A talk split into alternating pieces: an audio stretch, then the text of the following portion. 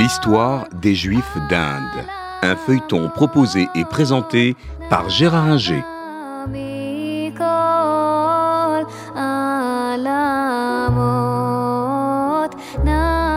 Bonjour.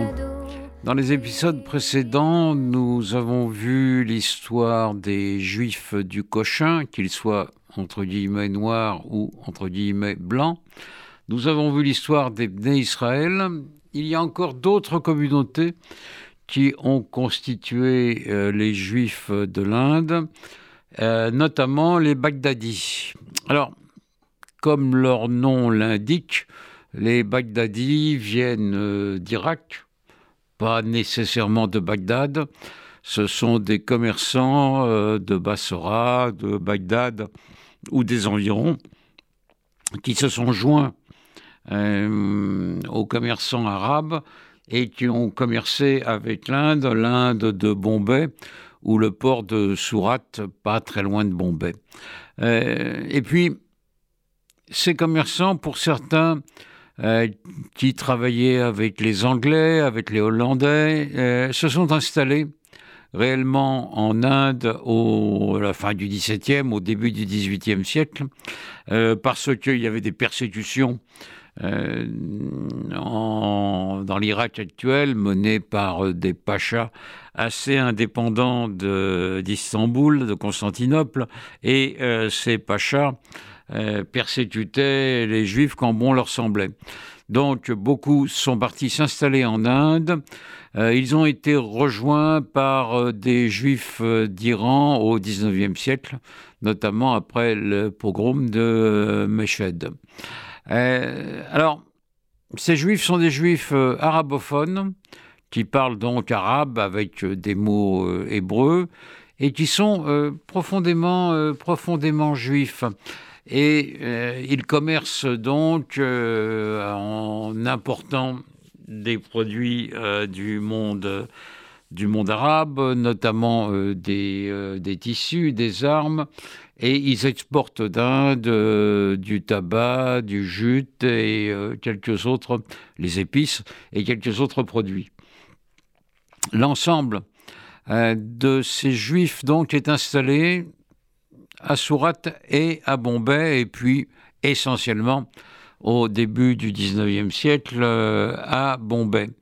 ils sont en contact avec les euh, juifs euh, de, d'Ebné Israël, euh, mais ils ne les considèrent pas vraiment comme des juifs ou pas tout à fait comme des juifs parce que leurs coutumes ne sont pas les mêmes, parce que leur connaissance du judaïsme est assez pauvre, parce qu'ils ne veulent pas se marier avec eux, parce qu'ils veulent bien aller dans les mêmes synagogues à la rigueur, mais chacun de son côté.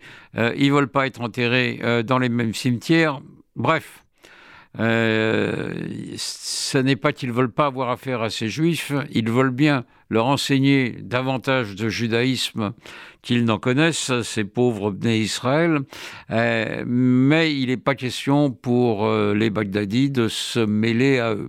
Donc, ils ne le font pas et ils mènent une vie très autonome en commerçant de plus en plus avec les Anglais, qui au XIXe siècle euh, sont les maîtres de l'Inde, les maîtres complets et absolus euh, de l'Inde, et euh, donc ces Baghdadis se mettent de plus en plus à parler anglais.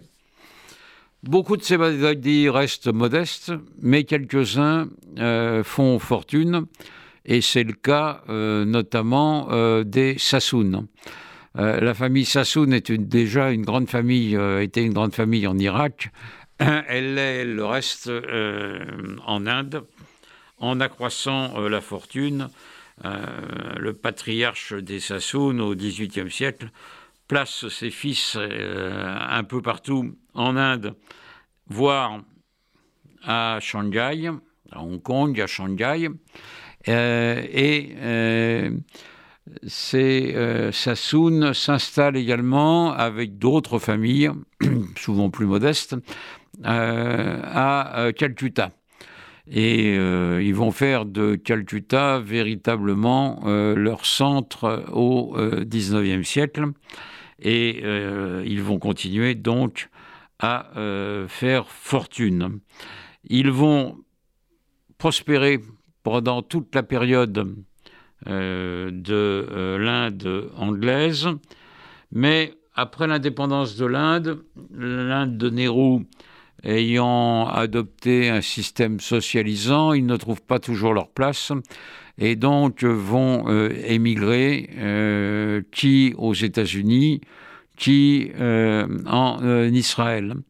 Aujourd'hui, les Baghdadis sont tous dans ces deux pays, pratiquement. Il n'y a pratiquement plus de, plus de Baghdadi en Inde, peut-être une cinquantaine de personnes. Euh, mais ils ont joué un rôle euh, de liaison avec la puissance coloniale et un rôle commercial euh, important. Ils méritaient donc d'être cités. C'était l'histoire des Juifs d'Inde, un feuilleton proposé et présenté par Gérard Inger.